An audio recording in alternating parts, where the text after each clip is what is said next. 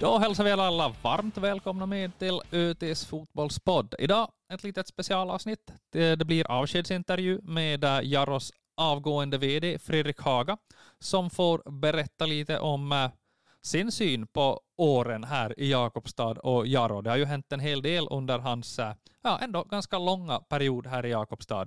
Eh, men innan vi kör igång den intervjun som kommer att göras av Sören Bäck så vill jag påminna om att äh, Fotbollspodden numera också går att lyssna på via Spotify. Äh, för er som gillar den tjänsten så kan ni gott och väl lyssna på Fotbollspodden där. Äh, sök bara på Fotbollspodden i, äh, i sökfältet så hittar ni oss äh, och äh, så kan ni följa oss där.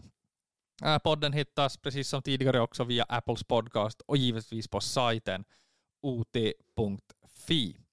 Äh, påminner också om att äh, gå in på på sajten exempelvis hoti.fi där och läs det som handlar om, om Jaro och allt annat förstås, men det är mycket Jaro nu igen. Eh, det har varit en lite lugnare vecka här efter att kvalet tog slut i, i Åbo, men nu har det ju hänt grejer. Uh, Jaro har ny VD, det hittar ni om där på, på ot.fi. Det kommer förstås en text också uh, i kölvattnet av den här podden med Fredrik Haga och säkert en del annat uh, Jaro material där på webben. Bland annat har vi ju nyligen också utsett årets spelare utgående från, eh, från UT-betygen från eh, matcherna. Eh, gå in och kolla på det också. Med det sagt så börjar det väl vara dags att köra igång snacket med Sören Bäck och Fredrik Haga.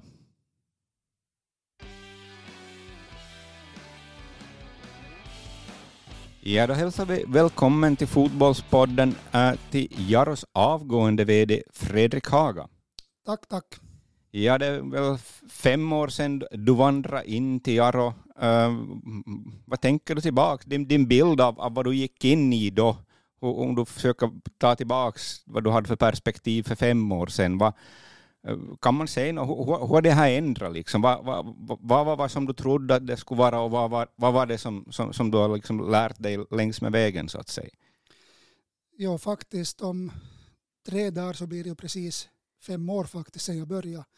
Så det blir en era på fem år som jag kommer att vara, vara med.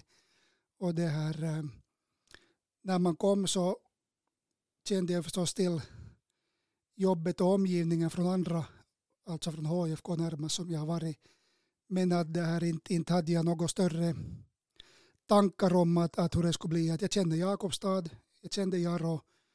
Så det här, eh, inga större överraskningar tycker jag. Det här det är ju ofta som, har jag på känn här lokalt, så, så, så ser man ju Jarro som en form av storebror och som, är, som en jättestor klubb, vilket man är, då är, är jämfört med de här, till exempel de här FRJ-klubbarna, PFA, LBK, SIK och allt vad det heter.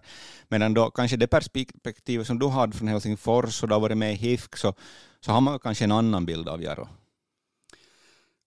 Ja, Jarro har ju alltid varit och ännu denna dag både i södra Finland och i, i bollförbundet lite ett, en mystisk förening. Att vi är liksom en, en småstadsförening som klarar oss för bra helt enkelt i både sportsligt och, och annars också. Man är lite, man, vet, man kan inte riktigt liksom sätta tummen på, på Jaro utan Jaro bara liksom klarar sig över förväntan år från år egentligen. Ja, vad beror det här på? Du, du, har, haft, du har, har ju haft ett helt liv mer eller mindre med Jara. Du har varit Jara junior, du har spelat med Jara, du har varit bortemellan och du har varit VD. Du har många perspektiv, du har bra insyn. Vad är det som gör att Jaro lyckas producera eh, liksom, över tid på det här sättet? Då? Eh, vad ska man säga? Jag brukar säga att det här att om man säger råmaterialet i nejden tycker jag är bra. Alltså man, är en, man är kanske en mix mellan finska Finland och Sverige på, ett, på något typ på ett sätt och det här och, och det här kanske har gjort en mix till att man att det, bli, det blir liksom en det blir liksom bra, bra människor, bra typer som blir fotbollsspelare helt enkelt. Att, att det här, att, äh, jag tycker alltså på något vis de här lokala människorna. Trygghet att växa upp i Jakobstad. Du har nära till allting, du har faciliteter. Eh, liten stad, du har egentligen inte konkurrens av andra grenar och du har en lång väg till en konkurrerande förening om du vill byta förening. Du måste byta stad egentligen För att FRI-föreningarna är ju som samma region.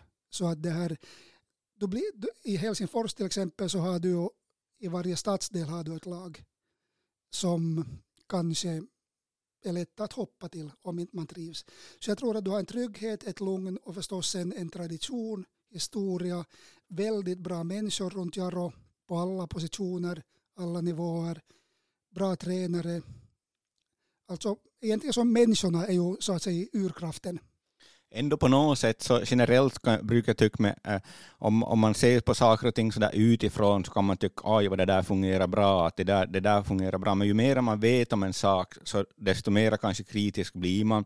Folk kanske är ofta kritiska till sin egen arbetsplats, sin egen arbetsgivare, för man, man, man, man vet detaljer som kanske inte fungerar och sådär.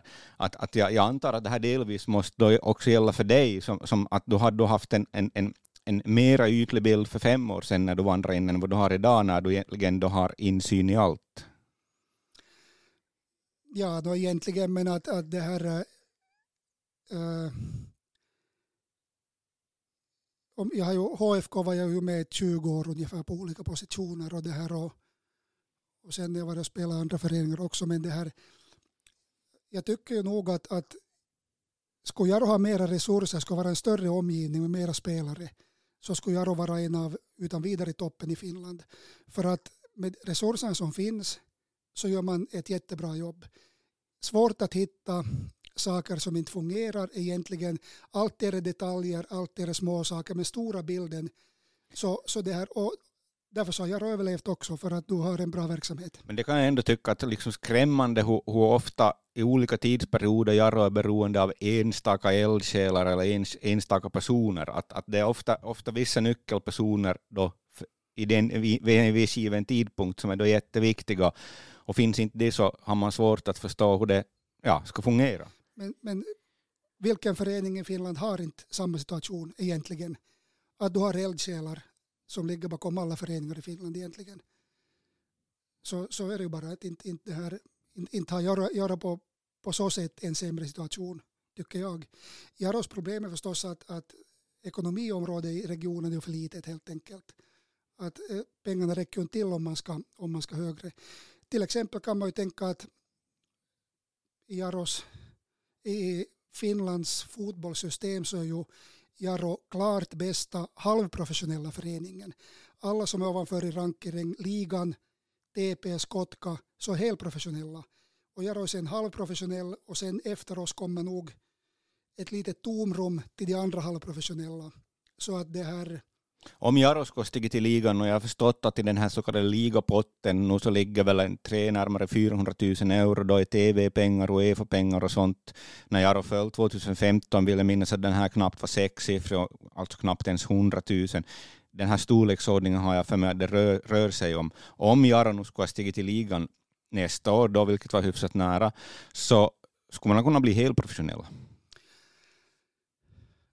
förmodligen skulle man ha kunnat, men sen är det en annan sak att, att skulle man ha tagit ett sådant beslut. Men att som du sa, jag tror att, att man, man kan räkna värde på en ligaplats idag. I, du nämnde 300, ja, min bedömning är ungefär 250 000. Och det här om du tänker att vi har nu haft en, vi har en omsättning på i princip 600 000 plus minus lite över. Och det här och vi har varje år för lite pengar.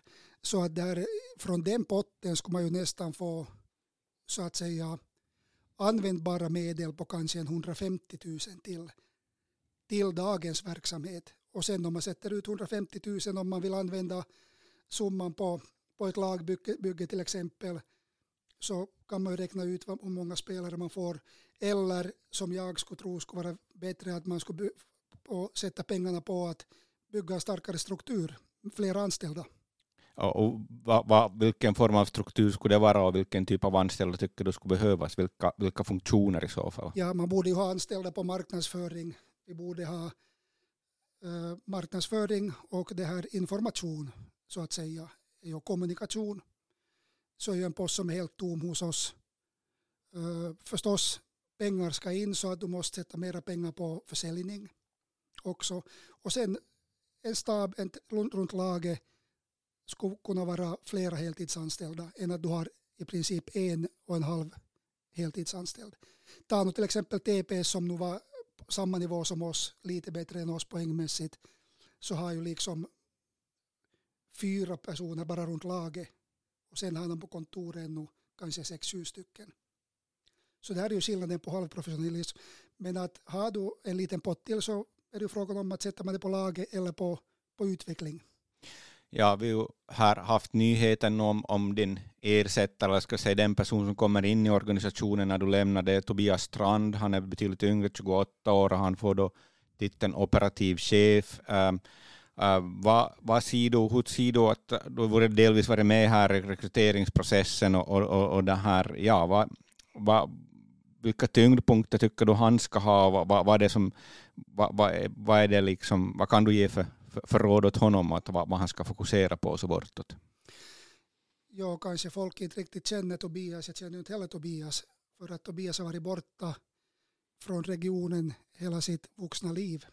Och det här och studera Sverige och det här att på det här eh, idrottspedagogiska eller vad, vad, i Umeå, samma som min son studerar på nu. Så jag har lite insikt via min son vad de håller på med på dagarna.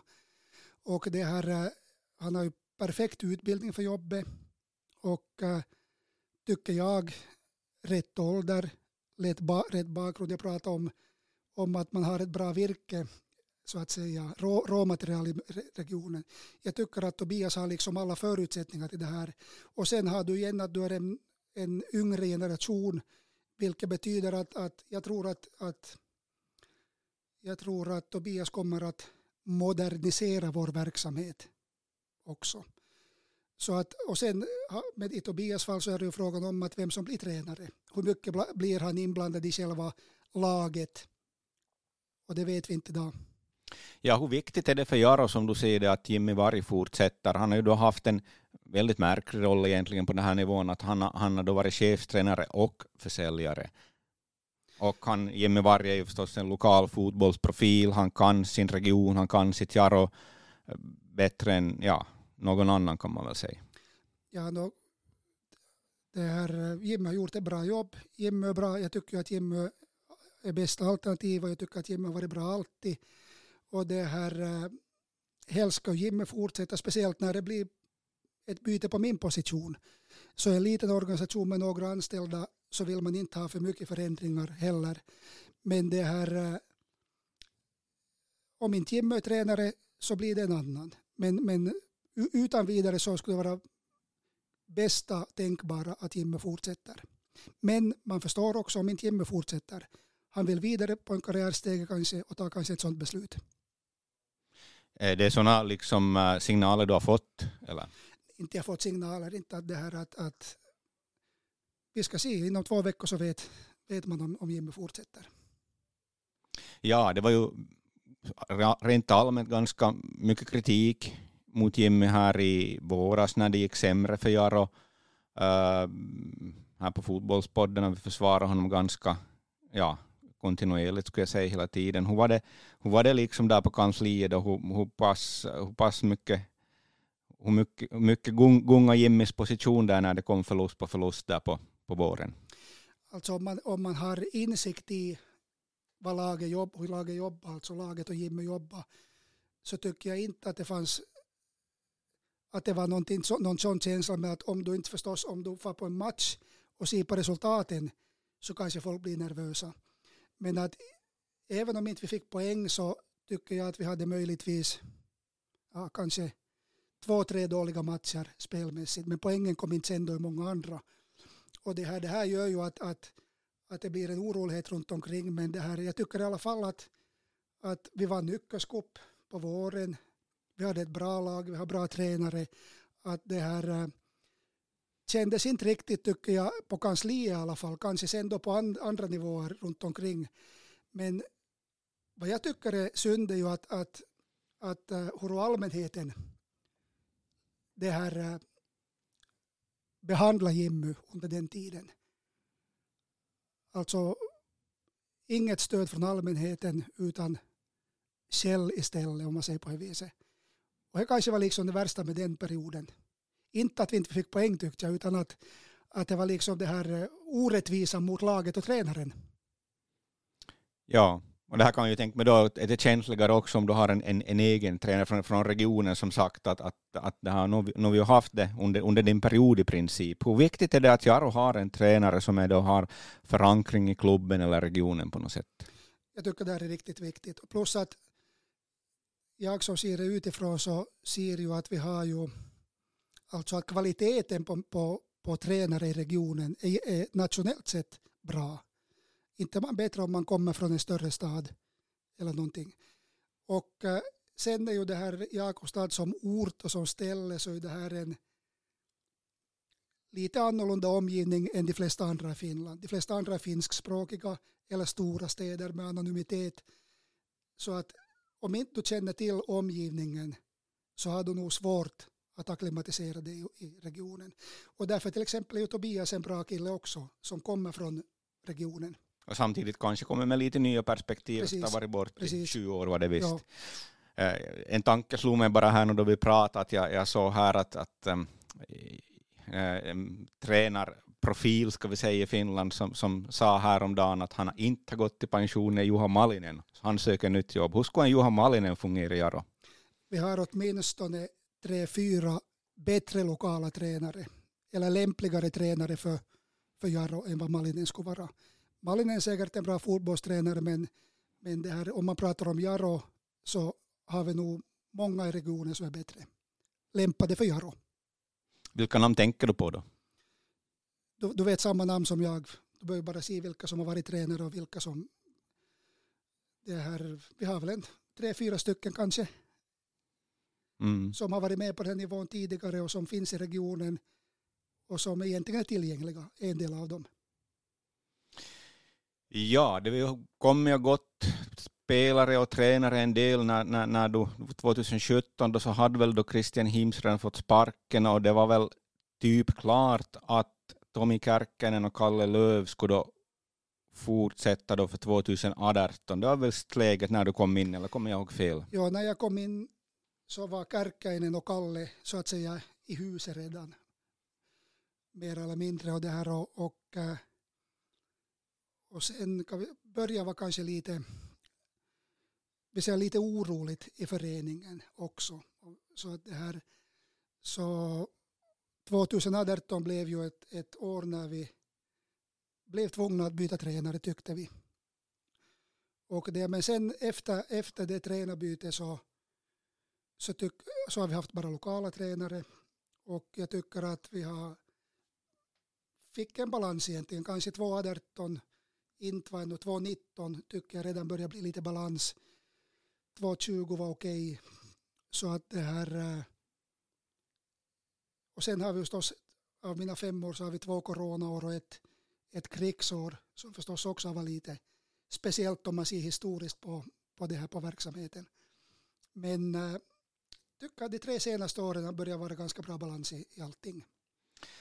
Ja, det kommer kom gått en, en rad spelare också. Då blev på något sätt tidigt då, ganska tidigt in, du fick mer som en sportchefskantring på din roll, eller, eller tolkar det här fel på något sätt? Att du var ganska, ganska, kanske mera intimt äh, ja, i detalj med i lagbyggnadsprocessen än, än vad som kanske var tänkt. Det är i alla fall min bild, eller hur ser du på saken? Det beror ju också på vilken typ av tränare, om vi tänker att om vi tar när Tjecko kom med i bilden ganska tidigt. Så det här så Tjecko var ju inte heltidsanställd som tränare utan Tjecko hade ju ett jättesvårt jobb. Att jobba i princip full dag med ett annat jobb och sen ska man jobba fotboll så att det blev automatiskt att, att jag blev liksom involverad. Det här beror mycket på vad tränaren har tid med och vad tränaren har för vilja och vad tränaren har kanske också för kontakter och mentalitet. Så, det här, eh, så jag blev från början nog starkt involverad i lagbygge. Ja, för Tjecko var det ju, han var ju relativt grön i seniorsammanhang, kanske inte hade de här nätverken då, kanske fotbollsfinland på, på den Kanske nivån. delvis också, men jag tror nog mer att, att, att Tjecko hade, hade just alltså tidsbrist också, så att jag, jag liksom blev inkopplad mera på det. Har du varit lika mycket inkopplad i den här så kallade sportchefsrollen med, med Jimmy tycker du som, som med Tjecko? Ja, nu man, alltså när man kommer in i en roll så, jag menar Jimmy var ju också I fjol så var Jimmy första året på den här nivån också. Även om Jimmy har en, en stark spelarbakgrund och, och tränarbakgrund. Så det här, nu har jag varit med, med men nu, nu känns det att nu, nu kanske man inte behövs på den posten så mycket i alla fall mera. Och sen har vi det här också att det här uh, lagbygge, ska man bygga lokala spelare så behöver man ju ingen som känner andra regioner. Men ska du ha som vi har haft i år varje år att du har haft i princip kanske fem, sex spelare som inte är från regionen, som är från övriga Finland eller utomlands, så behöver man ju ha. Men att jag tror ju att, att det här behovet också minskar i framtiden på grund av att, att uh, antalet lokala spelare kommer att öka. Eller, eller vara åtminstone lika stort som nu.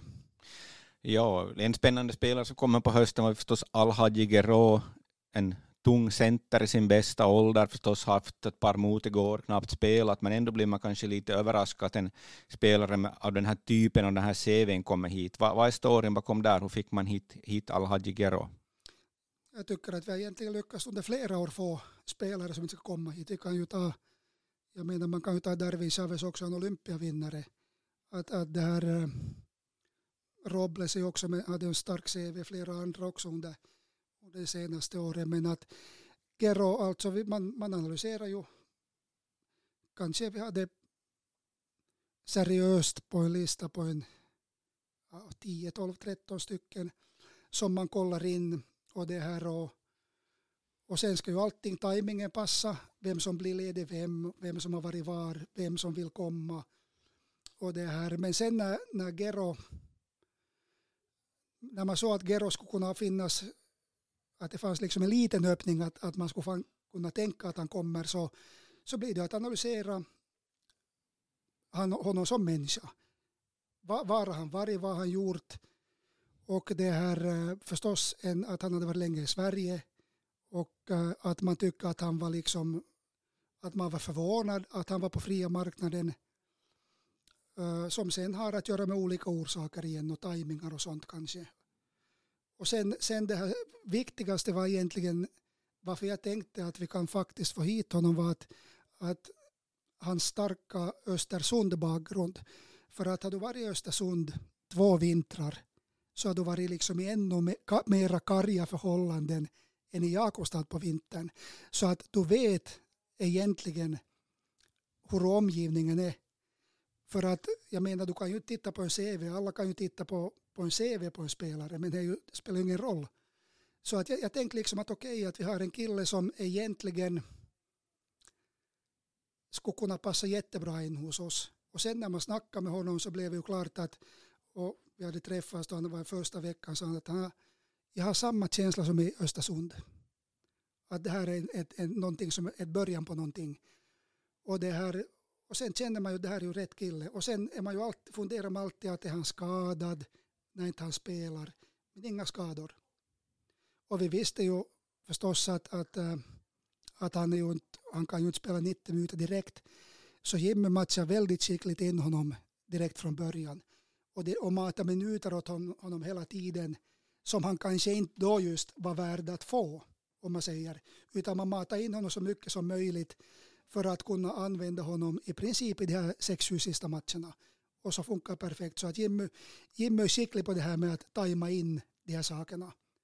Kan ju ha att göra med, med hans spelbakgrund också. Han, han har det spelarperspektivet. Jag tycker det just rotationen av en smal, på det sättet begränsad trupp, så allihopa mer eller mindre varit delaktiga. Om man inte varit delaktig i Jar så har man varit delaktig i JBK. Som har kanske då varit rätt nivå för, för spelarna i fråga. Och skulle inte Jimmy vara så skicklig på att rotera så, det här, eh, så skulle vi inte klara oss så långt. För att det här, vi hade en tunn trupp. Att jag undrar om Jimmy egentligen har fått i en enda match spela med, med någon typ av ska vi säga, drömformation eller spelare som han vill. Jag är inte säker. Han har alltid varit tvungen att göra kompromisser. Men just Gero då, hur, hur, fick man hit honom? Då klart han har varit ordspelare i princip två år, så då blir man ju förstås inte så attraktiv på marknaden, men ändå kanske lite överraskande att, att det blev just Jaro.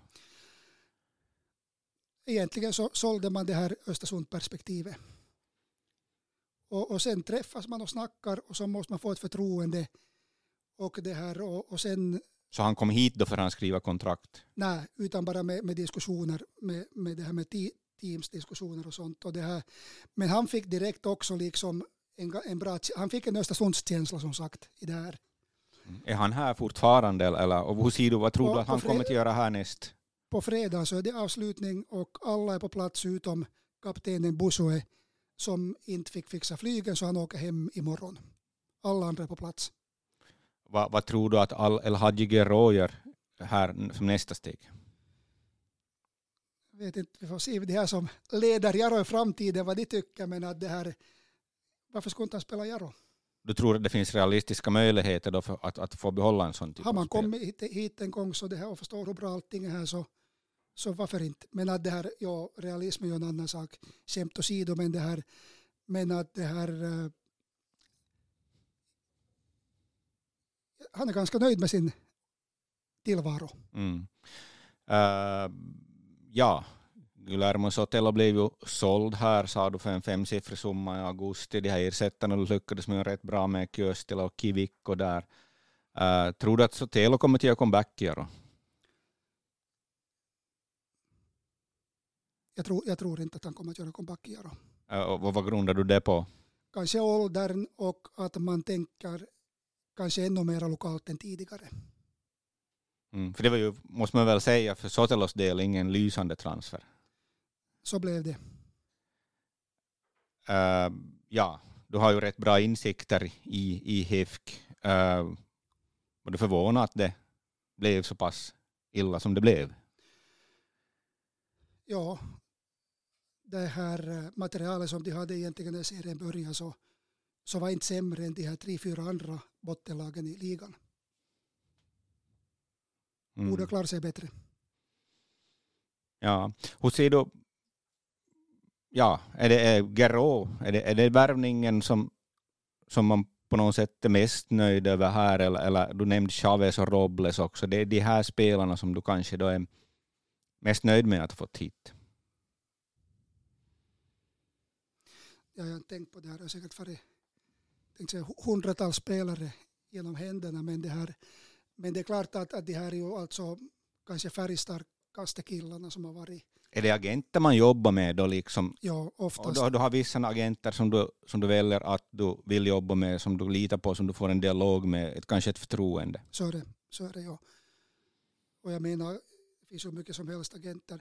En annan också som jag tycker att man kan nämna också från det här riktigt senaste åren så, så det här är ju också Tyler Reed som jag tycker är, och man ser ju VPS nu också att killen levererar på en hög nivå i ligan så att Tyler kanske också hör till, ett, till en sån här grupp som, som är relativt stora namn faktiskt enligt mig. Mm, mm. No, det, här, det här året då Jaro igen varit som vanligt tungt ekonomiskt. Kan du belysa det här och hur, hur, vad, hur, hur, blir, hur kommer det här året att se ut när det, när det, när det, när det packas ihop här om några veckor? Som jag sa tidigare så använder vi varje år för mycket pengar. Man kan väl säga att vi har en verksamheten fungerar och vi håller bra kontroll på ekonomin. Men i vilket fall som helst så, så blir det ett, ett gap på, på tiotals tusen euro varje Så år. Så då betal, man, man talar om liksom typ under 10 procent av totalbudgeten i alla fall. Ska vi säga, 10 vi procent, kan väl säga 5-10 10 procent. Ja. ungefär Mm. Men är det då att man, man liksom lite, lite det här glädjebudgeterar på något sätt? Nej, jag eller? tycker inte, för jag menar alltså om du tittar, du kan ju kolla fjolårets siffror på KUPS och, KUPS och SJK till exempel och HIFK, så kan man väl säga att där kanske man budgeterar lite fel. Men att jag tycker att vi budgeterar bra, men att du har, du tänker i alla fall, faller en sponsor bort som har betalat oss ett femsiffrigt belopp, som har varit med alltid om vi ser på det viset. Så snabbt kommer du till ett minus på 60 000. Sen hade vi en sak som inte man kunde heller räkna med nu var ju att, att eh, ska vi säga, transporter blev ju mycket dyrare i år än vad man budgeterar i november, december på grund av, av den här kostnadshöjningen på den punkten. Ja, sådana såna kostnader, liksom det är inte ettåriga avtal utan de kan höjas under De, året. de kan, alltså, visst kan de höjas bränsletillägg och sånt på, på transporter. Och det här eh, och sen är det ju alltid svårt att bedöma publiken så jag tycker vi har lyckats med, och vi har lyckats med säsongkortsförsäljning. Så att vi har egentligen inte, tycker jag, misslyckats med någonting. Men att det blir alltid ett gap som du inte riktigt vet beroende på några sponsorer till exempel. Att, att det här, att till vilket håll det far. Ja, sen mer på det personliga planet då du kom hit då för fem år sedan och, och, och då, då egentligen du aldrig flyttat hit, du väl delvis bott här men du har ditt fasta boende i Esbo. Var det, var det så som du har tänkt det från första början? Ja, ja. Perioden blev läng längre jag tänkt faktiskt. Jag tänkte när Harald Finne, när vi diskuterade med Harald så tänkte jag att det här att Först tänker jag på att man får inte vara ett år för man får sparken inom den här branschen direkt. Men, det här, men min, e-, min egen tanke var att jag skulle, om allting går vägen, så ska man vara tre år. Och sen blev det tre och sen blev det fyra och nu har vi kommit till fem. Varför tänkte du så kort från första början? Tre år är ganska länge om du ska pendla varje vecka. Ja, du har varit varje vecka liksom av och an till... Varje vecka kan man säga 50, veckor, 50 gånger i år har jag nog farit fram och tillbaka. Också på sommaren så, så det här, när man är här under veckan så vill man ändå hem till helgen till, till familjen och eget, eget hem så att säga ja, du har haft din, din fasta förankring här, du har, du har förstås släkt, din, din mamma bor väl här i Jakobstad fortfarande, du har ja. sommarstuga, så du har haft vissa sådär, du har haft uh, till bo i så att säga.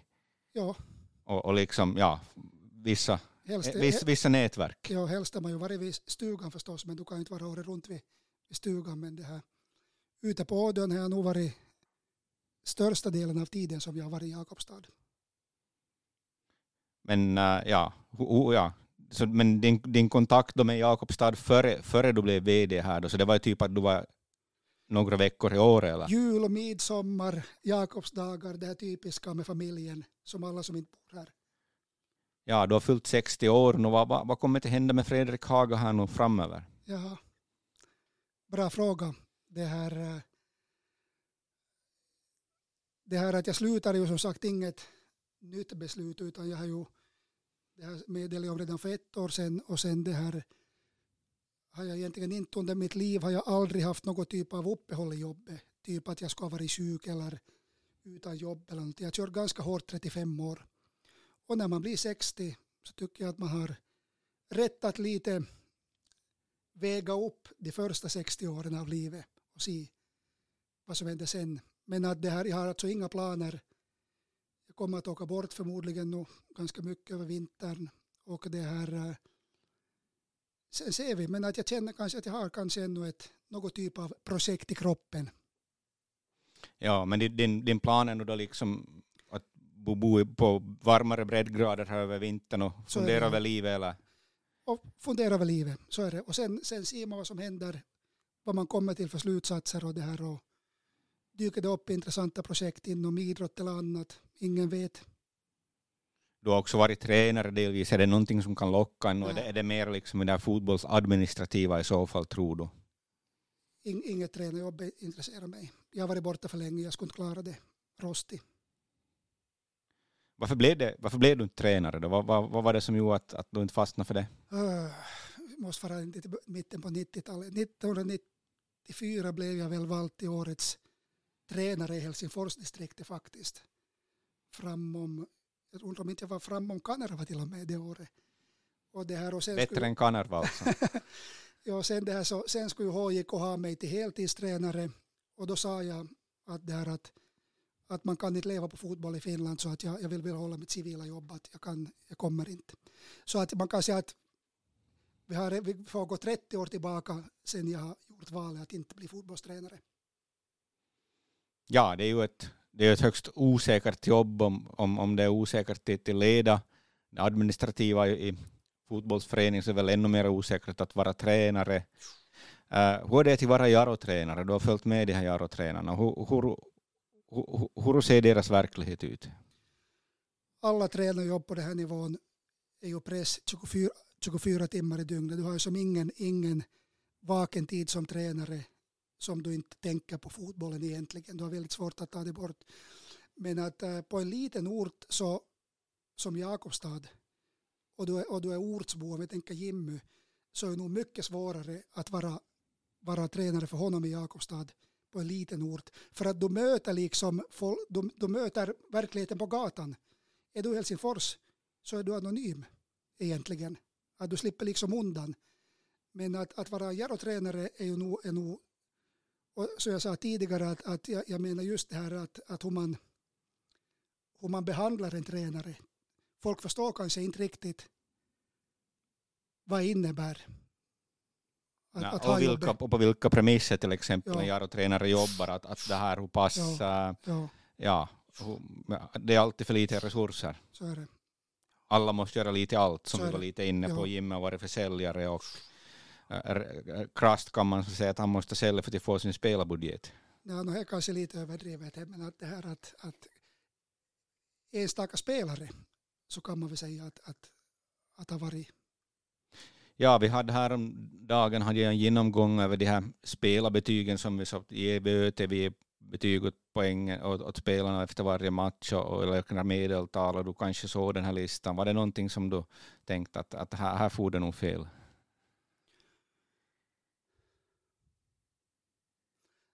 Nej, du har blivit bättre. Okej. Okay. Nej, men alltså synd bara förstås att du, att du inte kan liksom bedöma alla på samma antal matcher. Det skulle vara förstås roligare om du skulle kunna liksom, jag menar om någon har spelat 26 och någon har spelat 6 matcher, så skulle man kanske skulle du få liksom en större, skulle, skulle du ta 15 matcher på alla som, alltså, som har spelat och på något vis, att det blir ju så svårt för dig att, mm. att det här att, att räkna ut, men att annars tycker jag att du hade, du hade alltid det som är kanske har lågt medeltal så kan man ju alltid fundera att varför fick de lågt medeltal men överlag tycker jag att du hade alla fick relativt bra betyg jämfört med tidigare år. Har jag rätt eller har jag fel? Ja, för mig att du kanske har rätt. Jag har inte jag jämfört det, men det var min känsla. Du, var över sju på, på nästan på hela truppen. Mm, men det har ju gått varit en hyfsat bra säsong också. Jag menar så att egentligen så att du, du har som rätt, du har rätt nivå eftersom det var en bra säsong och det var höga betyg. Mm. Sen kan man igen tänka att det här att, att väldigt små kast mellan 7,0 och det som är högst upp på 7,67 någonting. Ja. Så att väldigt jämna, jämna betyg kan man säga. Mm. Mm. Det är ju många av de här, så kallade, typ Brunell, Bush och de här, de som spelar jättemånga matcher, så det, då jämnar det väl så ut sig liksom i det här medeltalet då blir, ja, blir landa där någonstans även om det har varit i princip ledande spelare nästan alltid när det har varit på plan. Så att uh, vem skulle du säga, vem har varit viktigaste spelaren för Jaro-truppen det här året?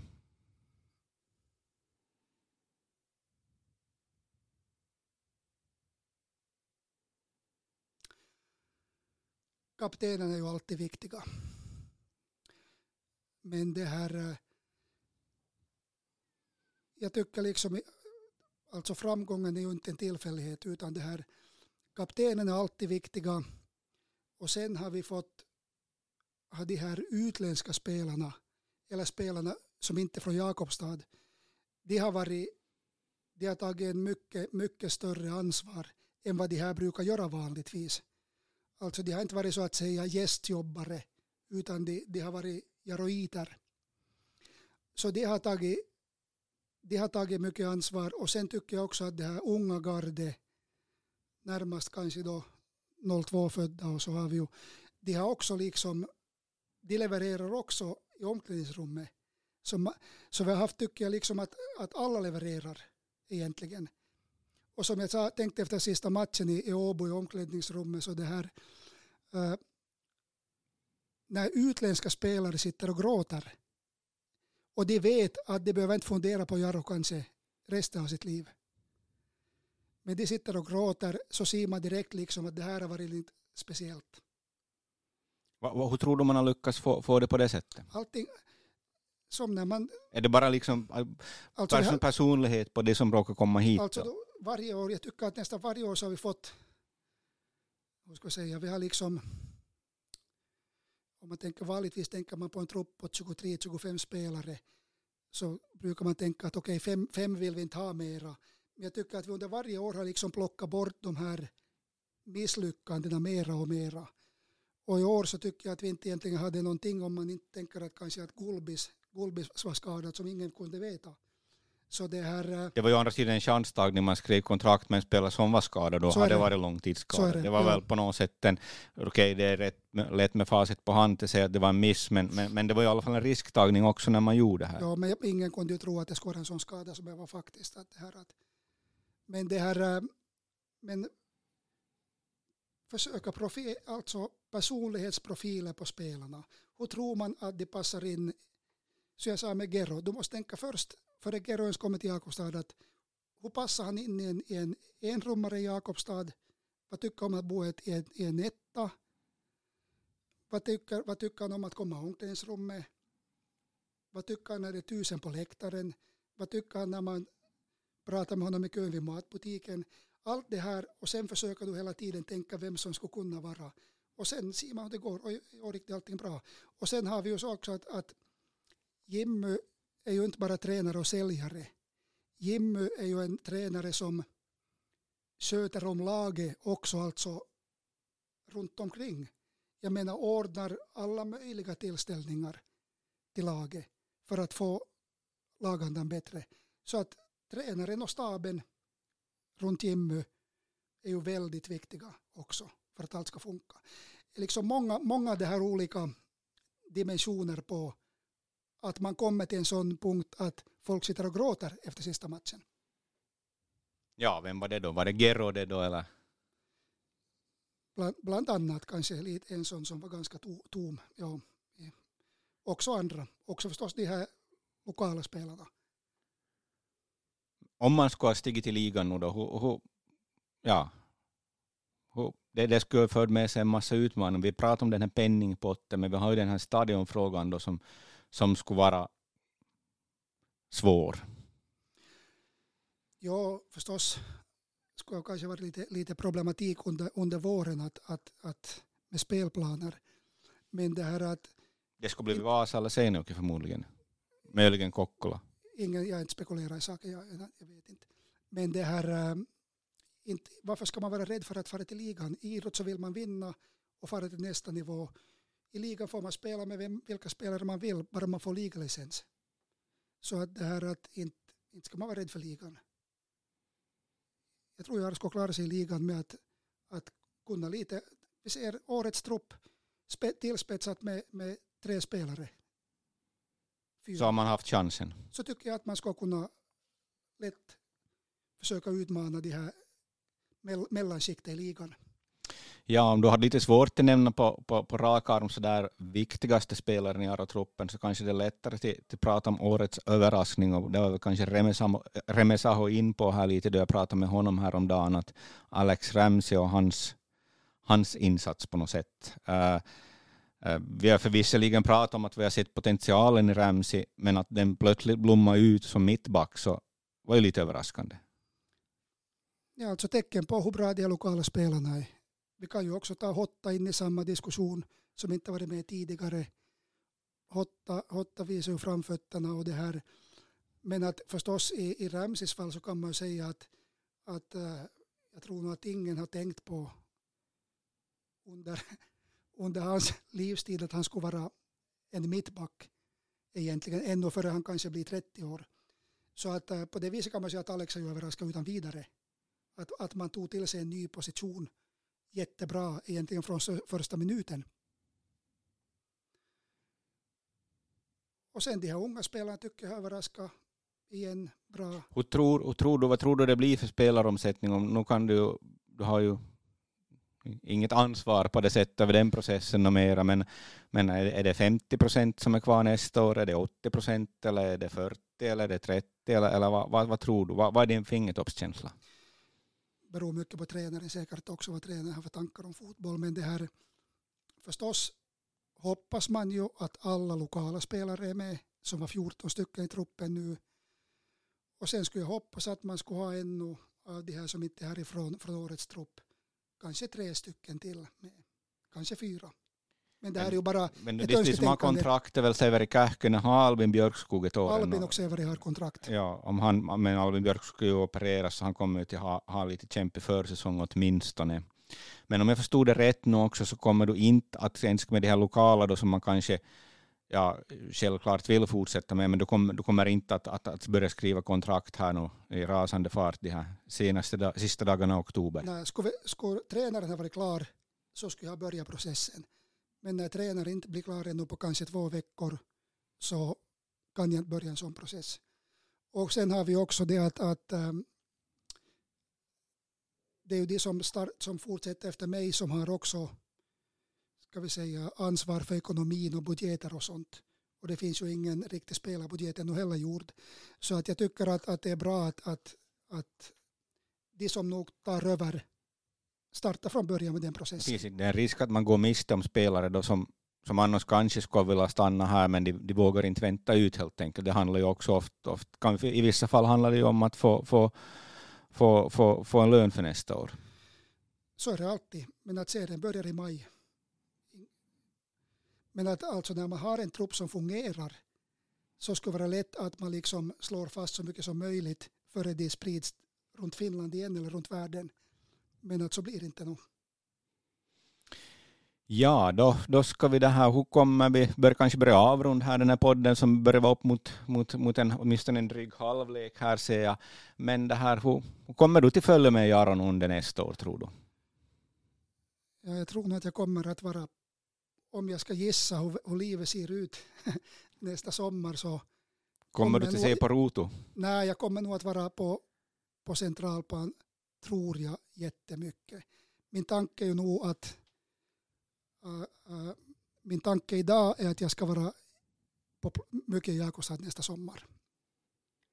Och det betyder att jag ska vara på mycket matcher.